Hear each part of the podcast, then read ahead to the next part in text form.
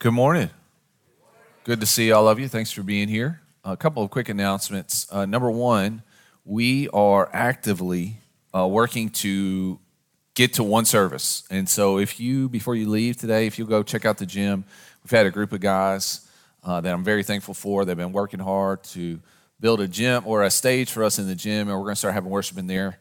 Our goal is April 10th, um, but our deadline is April 17th, which is Easter Sunday. So, um, check that out. Uh, we'll give you more information as we get a little bit closer, but that's our goal.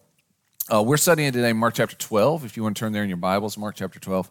I want to talk to you today about the truth about separation between church and state. The truth about separation between church and state. So that means today, uh, trigger warning, uh, I am going to be talking about politics. Okay. And I know, there you go. Nicole's excited about it. My wife isn't because I always get into trouble and she's got to defend me on Facebook whenever I talk about politics. And I think part of the reason is, uh, especially Christians, we've been programmed to believe that there's supposed to be a separation between church and state. We've been programmed to believe that uh, preachers shouldn't talk about politics. Uh, but as I've been reading the Gospel Mark, one of the things that has really struck me is that Jesus Christ is the King of Kings. Amen. And so, if he's the King of Kings and he has power over disease and death and darkness, here's my question for those, especially those Christians who start to squirm when we start applying biblical truths to what's happening in policy making, and you start to squirm about, like, oh, we're supposed to have separation between church and state. My question for you is at what point does Jesus' authority stop? Like, where's the line where Jesus, I want you to have authority over my life and uh, my family and my health and my finances and my job, but please don't get involved in policy making. See, that doesn't make sense to me. You know, if Jesus is really the King of Kings and the Lord of Lords. And so today, I think we'll learn from our passage a handful of things. Number one, I think we'll learn it is impossible to separate religion from politics. It's actually impossible. Number two, it's destructive to attempt to separate religion from politics. And number three, it's the duty of the church to be the conscience of the state. I think we'll see that as we unpack this. Mark chapter 12. Let's all stand together in honor of the reading of God's word. Mark 12, beginning in verse 13. They then then they sent some of the Pharisees and the Herodians to Jesus to trap him in his words. When they came, they said to him, Teacher, we know you are truthful and don't care what anyone thinks, nor do you show partiality, but you teach the way of God truthfully. Is it lawful to pay taxes to Caesar or not? Should we pay or shouldn't we? But knowing their hypocrisy, he said to them, Why are you testing me? Bring a denarius to me. Uh, they brought a coin. Whose image and inscription is this? He asked them. Caesar's, they replied. Jesus told them, Give to Caesar the things that are Caesar's, and to God the things that are God's. They were utterly amazed at him. Let's pray. Father, we declare that you are God, and there is none like you. The nations plot in vain, and you, it makes you laugh. Kings and kingdoms rise and fall according to your decree. Remind us today that you are over all. You will accomplish your purposes upon the earth, to which we say, Amen and Hallelujah. Have your way in me. Have your way in us. Have your way in Winchester. Have your way in America. Have your way in Ukraine. Have your way in this world. As you stand there with your eyes closed and your head bowed, take a moment, pray silently for the people around you.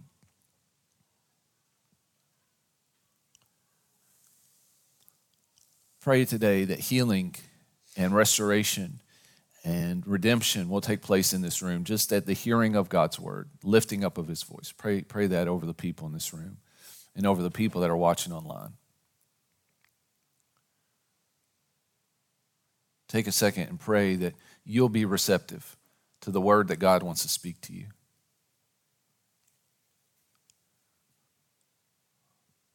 Let's also pray for a moment about what's happening in Ukraine. Let's pray for peace on our earth.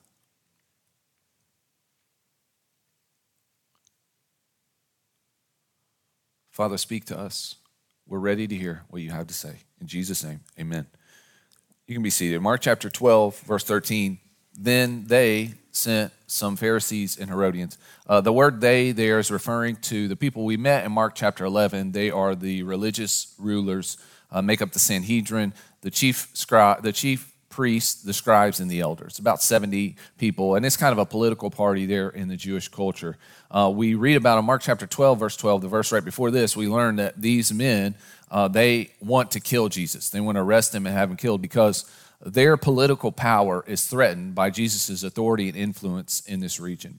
And so, what's interesting about what's going on here, we, we see that they, the religious ruling class, the political party, uh, the political elite there in Jerusalem and Judea, uh, they send a delegation uh, made of Pharisees and Herodians. And now, if you know your Jewish, ancient Jewish history, then of course you know that the Pharisees and the Herodians hated each other. They did not like each other at all. They had two totally different worldviews. Uh, the Pharisees were religious nationalists, and uh, the Roman Empire ruled this region, and um, they were oppressive and tyrants, and uh, they did a lot of, of, of bad things, and the Pharisees hated Roman rule. What they wanted was the Jewish people to win their independence from Rome and rule the Jewish people according to the, the law of God. So that was their plan. The Herodians, on the other hand, it's a group of Jewish, Jewish people that had pledged allegiance to a family known as the Herods. And the Herods were, it was a dynasty, and they were kings and queens, but they didn't have any political power. They were just uh, figureheads, kind of like the king and queen of England. You know, they don't really have any power. It's a similar kind of a deal. And the Herodians, you'll remember Herod uh, in the Jesus story of his birth. Uh, Herod sends his uh, army into Bethlehem to kill all of the, the babies there in Bethlehem. And then a little bit later on, a different Herod, King Herod, has John the Baptist's heads cut off, right? So this isn't a good group of people, but there's this, this tribe of, this sect of Jewish people that have partnered, they pledged their allegiance to the family of Herod because their mind, they think that this family of Herod is kind of like a savior sent from God. And they think if we can play nice enough with the Romans, the Romans will give Herod real power in the region and he'll rule the Jewish people righteously. So that's kind of their plan, their way forward. And so the Pharisees hated the Herodians. They said, You guys are uh, sellouts, you know, partner with Rome. It's terrible. And then the Herodians hated the Pharisees because they thought the Pharisees were like religious nutcases and fundamentalists and totally unrealistic. But what we see here are these two people, these two groups that never ever got along, and they partner together to take down Jesus.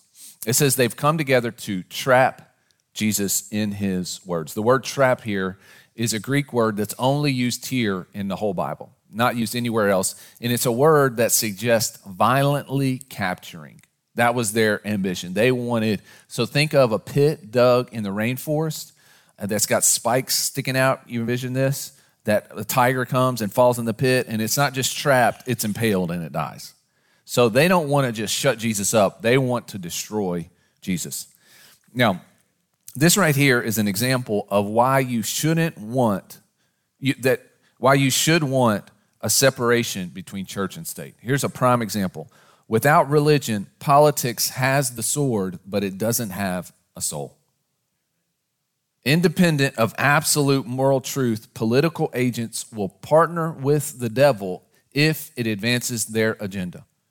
Governments will set a trap for the very best people. If they can't beat them in a debate, if they can't dig up dirt on them, they will set a trap for the very best among us. Jesus, the water walker, the healer, the feeder of the 5,000s, they don't celebrate him. They want to destroy him. Why? Because they threaten their, Jesus threatens their political agenda. Think of all the unholy unions in our world right now. Fake news media partnered with big tech tyrants, partnered with godless politicians. They all do, they work together to shut down, fact check, censor any dissenting voices. In Canada, right now, uh, just recently, there was a massive protest. Uh, the truckers assembled in the capital city of Canada, and they were protesting uh, government mandates, restrictions from COVID. And they were doing the epitome of peaceful protesting. The epitome.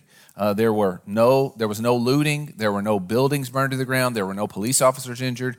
These these protesters actually, uh, they would if they made a mess in the streets, they would clean it up. If one of their party got out of hand, they'd put them back in line. And so this is the epitome of peaceful protesting. But what happened? The government partnered with the banks to freeze the protesters' checking accounts. Uh, the government partnered with the media to paint the protesters like they're neo Nazis. The government partnered with the police to arrest these protesters for a brand new crime that they just instituted called mischief. They shut it down. This is what happens when godless governments go unchecked. They drift into tyranny and oppression. They will do evil and call it good. Why? Because it advances their personal political agenda. And so, what we see here unholy union, Pharisees, Herodians partner together. They want to trap Jesus in his own words. Verse 14. When they came, they said to him, Teacher, we know you are truthful and don't care what anyone thinks, nor do you show partiality, but you teach the way of God truthfully. Now, once you put brackets around this, we're going to come back to it at the end. But I want to point out something. Everything that they're saying about Jesus is 100% true, right? Jesus only speaks the truth. He cannot, he's like Abraham Lincoln, but more so, he cannot tell a lie. It is totally contrary to his character to lie in any form or fashion. And he doesn't play favorites, no partiality shown. Jesus speaks the truth of God no matter what anyone says or thinks. And so these two political parties, the Herodians, the Pharisees, they come together and they come to Jesus, and it looks as if they're trying to honor Jesus, but their compliments are actually not compliments. Their compliments are a trap to try and capture Jesus. They are flattering him in hopes of manipulating him, which is another reason you should want the church to check the state. Without true religion, politics will, tra- will tell the truth and still be lying. Is that true or false? I'll give you some examples. During the pandemic, in Elizabethtown, Kentucky, which is the place that I was here. I was before I came here. So I was I was served there for 10 years. I have a lot of friends there in Elizabethtown. During the pandemic, I got a somebody sent me a link to a public service announcement uh, that was issued by Baptist Health there in Elizabethtown, the hospital, Hardin Memorial Hospital. The public service announcement was sent to the newspaper, all the social medias. It was all over Elizabethtown, and it was a urgent plea for the population at large to A, adhere to all the COVID restrictions. This was at the height of the pandemic, and B, to get vaccinated. And so it was urged, and understandably so. That's in their right, maybe even wise to do that. But in writing this letter, there was one key phrase that was the key motivating phrase of the whole letter. And you heard this before, all throughout the pandemic, you heard this. They said, Hardin Memorial's morgue is at capacity. It's at capacity, which was true. It was true. And we saw that over and over. Now, the implication of that statement is COVID is killing so many people that we don't have enough room for all the dead bodies. That's the implication. And, and, the goal of saying a statement like that is, is to say to the population, you better get vaccinated and you better listen to what Big Brother says, or you're going to be next. And we're going to have to leave your dead body out in the hallway because we don't have room for it. Okay. Uh, the only problem with that statement, the information that this once trusted source, public health, who used to not be political, the information they left out is the morgue's capacity was four. The other information they didn't tell you is three out of the four people in the morgue at the time that the letter was sent out, three of the four people were drug overdoses. The fourth person was a 90 year old person who died of pneumonia. How do I know this? Because I know people personally that work in that department at Hardin Memorial Health, and they told me. Government is by nature power hungry. That's what comes naturally to them. And so they will do anything that they think they can get away with in order to get more power, in order to increase their influence, including including lying while telling the truth. They ask the question Is it lawful to pay taxes to Caesar or not? Should we pay or shouldn't we? Now, they're referring here to a, what's called the poll tax. The poll tax was a mandated, uh, government mandated flat tax. This was for every Roman citizen. and it was for the amount of basically one day's wages for a like hired hand somebody that works with their hand a, a denarius. It was one denarius was the tax. Now the herodians would say in answering that question should we pay taxes? They would say yeah of course we should pay taxes to rome because we need to get in their good graces. So they'll look favorably upon us and they'll put herod as the true king and he'll rule over the jewish people and that's going to be better for everybody. We need to play nice.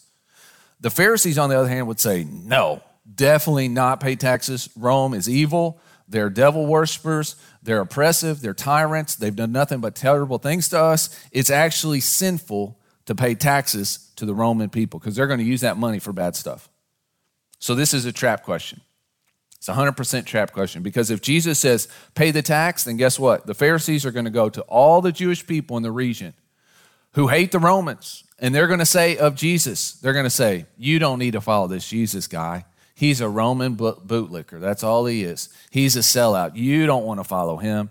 They're trying to turn the people on turn uh, the people on Jesus. Now, if Jesus says don't pay the tax, guess what? The Herodians are going to go to their Roman buddies and they're going to say, "Hey, you need to keep an eye out on this Jesus guy because he's a revolutionary. He's an insurrectionist. He's saying we shouldn't pay taxes to Rome. You need to arrest him and have him killed."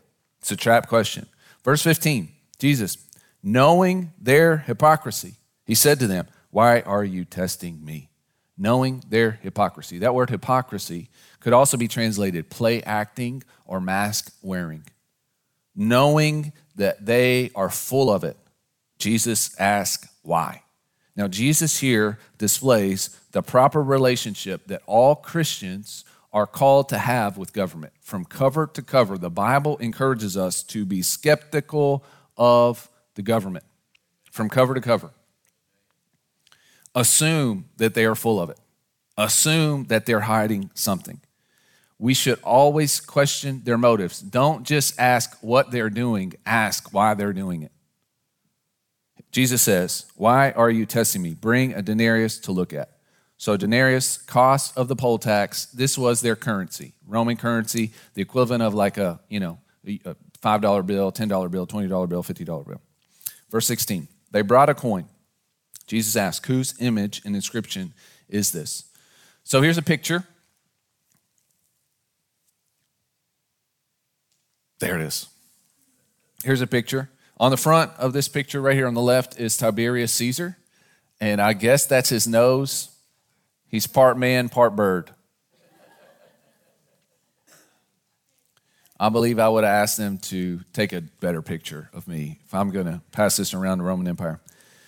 So, uh, this is the emperor at Jesus' day, Tiberius Caesar. And uh, the inscription on the front of this coin is um, Tiberius Caesar Augustus, son of divine Augustus. Because by this point in Roman history, they had, uh, they had assumed that their emperors were gods. And they had hundreds of gods, so what was one more god to worship? And so he, he writes on his coin that his dad is God. And so he's the son of God in his mind. On the back of the coin, this is a picture of Tiberius Caesar's mother, adopted mother in law. And the inscription on that is uh, Pontifex Maximus, which you should do some research on that little uh, phrase there. Very interesting. But I'll tell you what it means it means high priest. High priest. It could also be translated chief in religious matters. Okay, so by Jesus' day, the Roman ruling class, the political ruling class, considered themselves more than just the governing body in Rome. They considered themselves to be chief in religious matters. And even more than that, they considered themselves to be gods worthy of worship. Now, this is an important point that ancient people knew full well, but us modern people seem to neglect this truth it is impossible to separate religion from politics. Every policy decision is a moral claim. At its heart, every policy decision is a moral claim. The point of policy is to promote good and to punish evil. How do you determine what is good? How do you determine what is evil? Those are value statements. Where do your values come from? They come from your worldview. What's a worldview? It's a religion. We can't separate the church from the state because politics is based on religion. If you go to Frankfort and you listen to the things that right now uh, there is brewing a debate of whether we should legalize gambling in Kentucky, if we should have casinos in Kentucky. You should listen to the debate that's had around this topic. In the debate, on one side, they're, they're saying casinos, sports gambling would be good, and these are all the reasons it's good. On the other hand, you've got people saying sports gambling is bad, and here are all the reasons it's bad. But if you listen at the core of each person's argument, they are moral statements. It's a value call.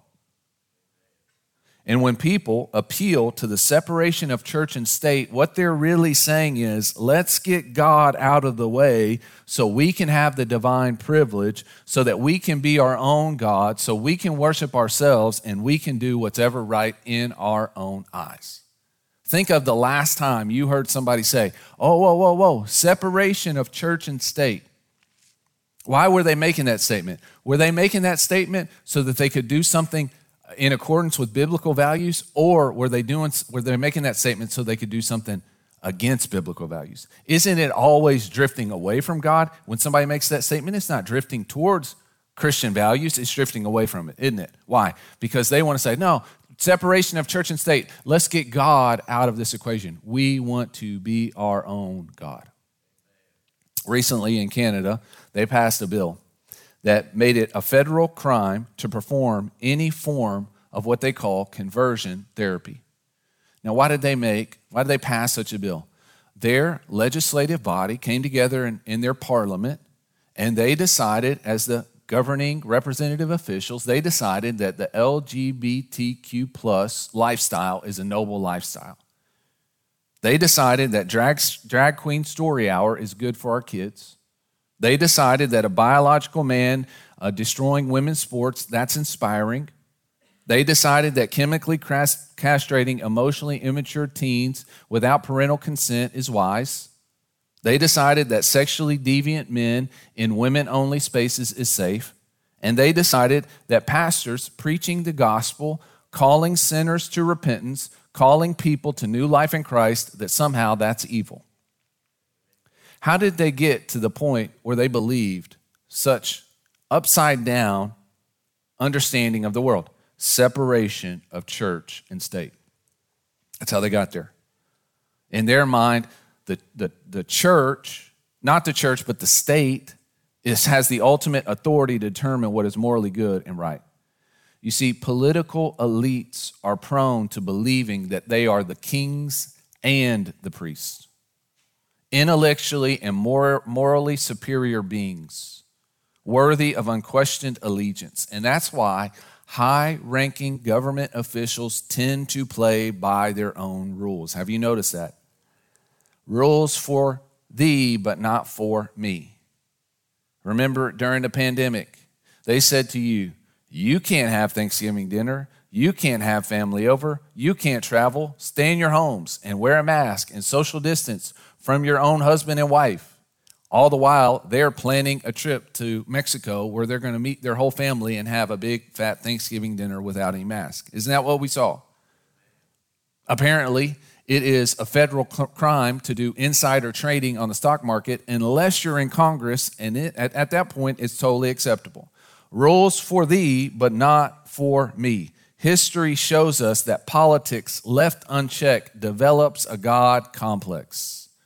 Jesus takes the coin and he asks, Whose image is on the coin? To which point they say, Caesar. Caesar. Okay, verse 17. Jesus told them, Give to Caesar the things that are Caesar's. This is one of the most profound statements in all of human history. Everyone knows this verse. Very, very few people understand the significance of it. Render to Caesar the things that are Caesar's. Jesus tells them, in essence, and you're not going to like this, he tells them, pay the tax. I don't really care for that. I'm sure some of you don't really care for that.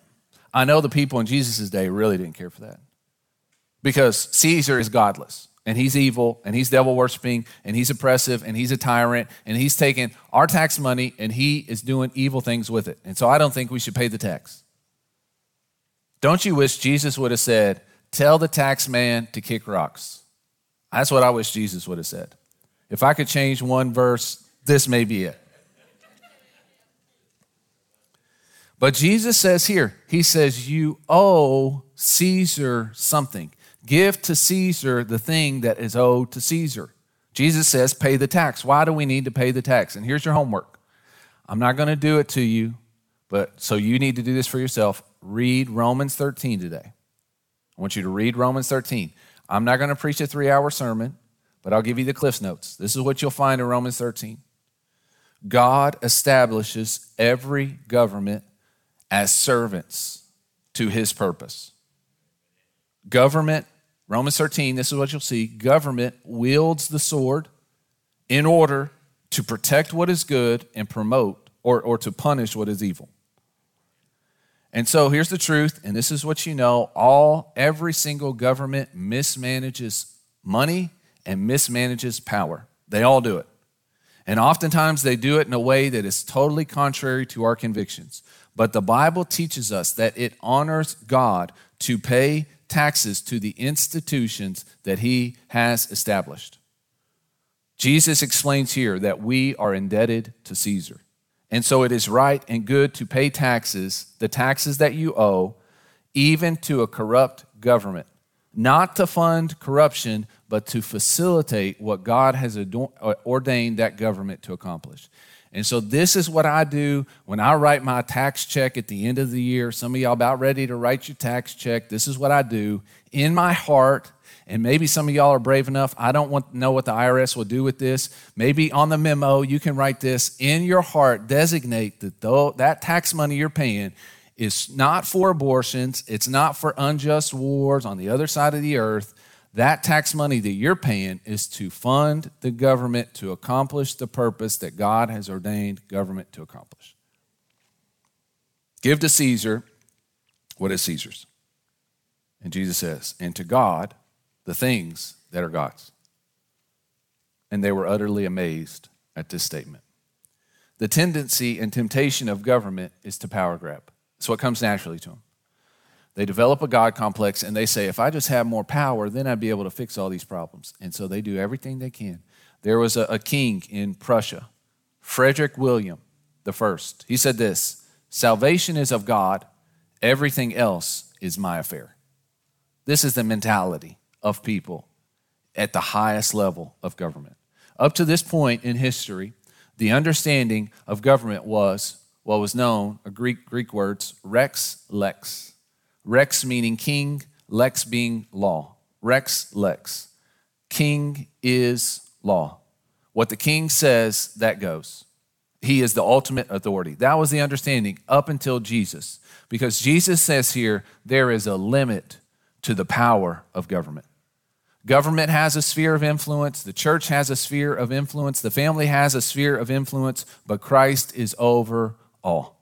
There are certain things that are fall under the jurisdiction of Caesar. There are certain things that fall under the jurisdiction of the church. There are certain things that fall under the jurisdiction of the family, but all things must submit to Christ.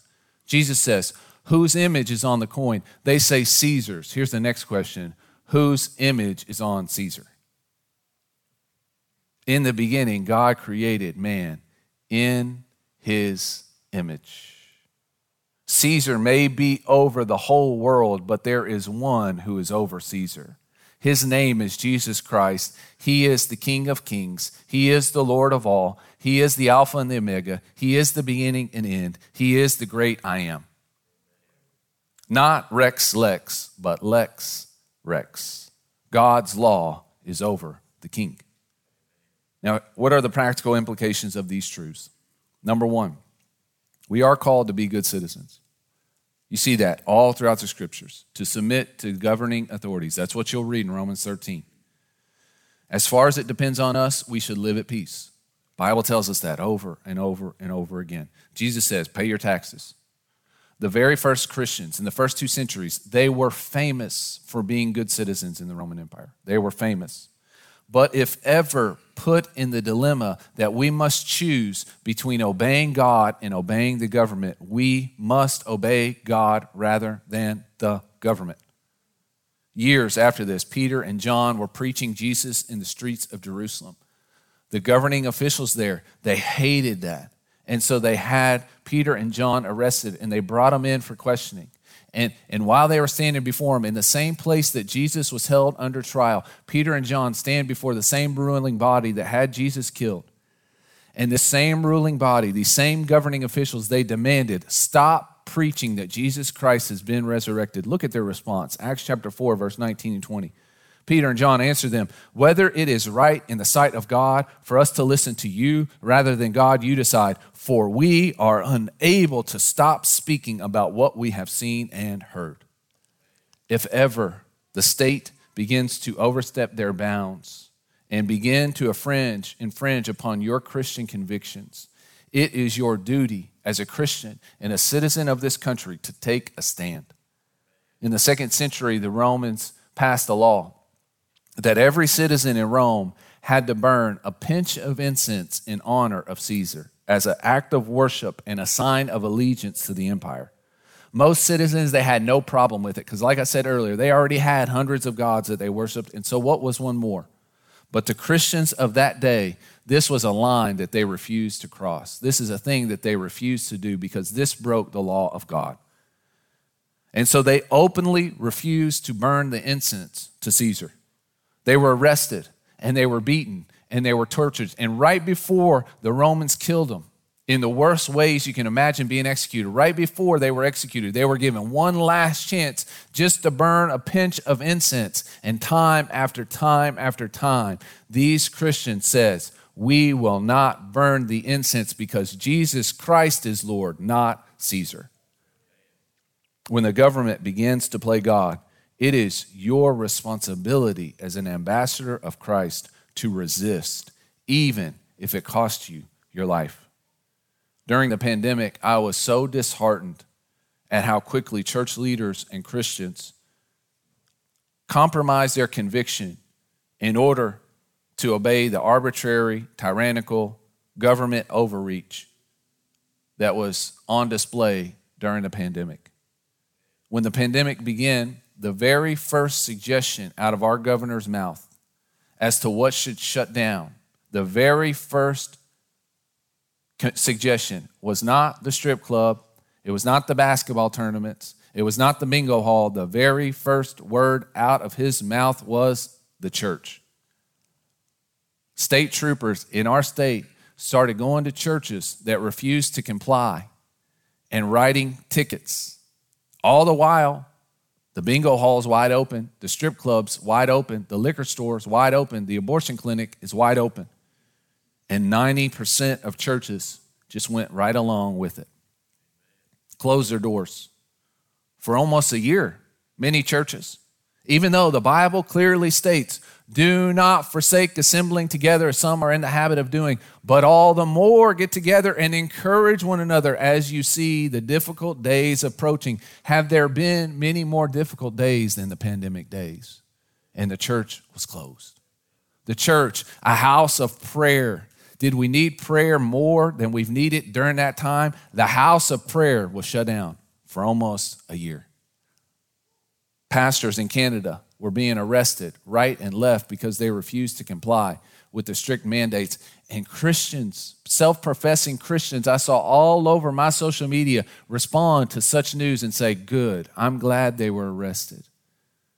I'm glad they were arrested. They should submit to the governing, governing authorities. We refused to comply. Our church stayed open when other churches in the, in the city they closed we, we stayed open and, and, and we got flack for that. And people left our church for that. And people said to me it's just a church service. You can meet online. It's for public safety. I wonder in the first century did they say to those christians it's just a pinch of incense. You don't really mean it. It's for public good. When christians prioritize safety over sanctification when Christians put their trust in the state more than they trust in Jesus, then we have given to Caesar's what rightfully belongs to God. May it never be said of us. Because, friends, if you got your eyes open, you will see that there's a beast growing. All around us, a leviathan is being raised up with slimy tentacles that's just reaching and grabbing for as much authority and influence and power as it can possibly get. If you knew the federal law code, you would be astounded. Every single day, every citizen breaks a federal law because it's this thick. They got us by the toes. You understand that? And every day they're adding to all the ways that they can bust you, all the ways that they can lord over you, every single day. And one day, that beast that's growing and growing and growing, it will ask for more than a mask. It will ask for more than a vaccine. It will ask for more than you shutting your church down. One day, it will ask for your complete and total submission and allegiance. And on that day, in the face of suffering, may we echo what the boys in Babylon said King, our God is able to save us from that fiery furnace. But even if he does not, you wicked king, we will not bow to your golden statue. Jesus Christ is our king. And one day every knee will bow, and every saint will rise, and every rebel will be brought to justice. And between now and then, may we operate in the true meaning of the phrase separation between church and state. Thomas Jefferson wrote that phrase, he made it famous. He did so in a letter. It's nowhere found in the Constitution. He did so in a letter that was a response to a letter he received from a Baptist association in the Northeast. This Baptist association wrote to Thomas Jefferson expressing their concerns that the government was getting too involved in the, the affairs of the church. And Thomas Jefferson wrote back saying, In America, there will be a wall of separation between the church in the state. You see, the point of that statement is not to keep the church out of the state. From day one, it's been to keep the state out of the church. Christians, it is our civic and moral duty to remind the government you have no authority in the church. You have no authority in matters of conscience. We must say no to Rex Lex. The king is not the law. We must demand Lex Rex. The law of the Lord is over the king. And may we be like Christ, who showed the proper respect of the governing authorities, but at the same time, he spoke the truth of God, showing no partiality no matter what anybody had to say or think. The government carries the sword. Christians, church, we must carry the soul of this nation. Let's pray. Father, thank you for every sphere of authority you have placed over us. They are for our good and they are for your glory.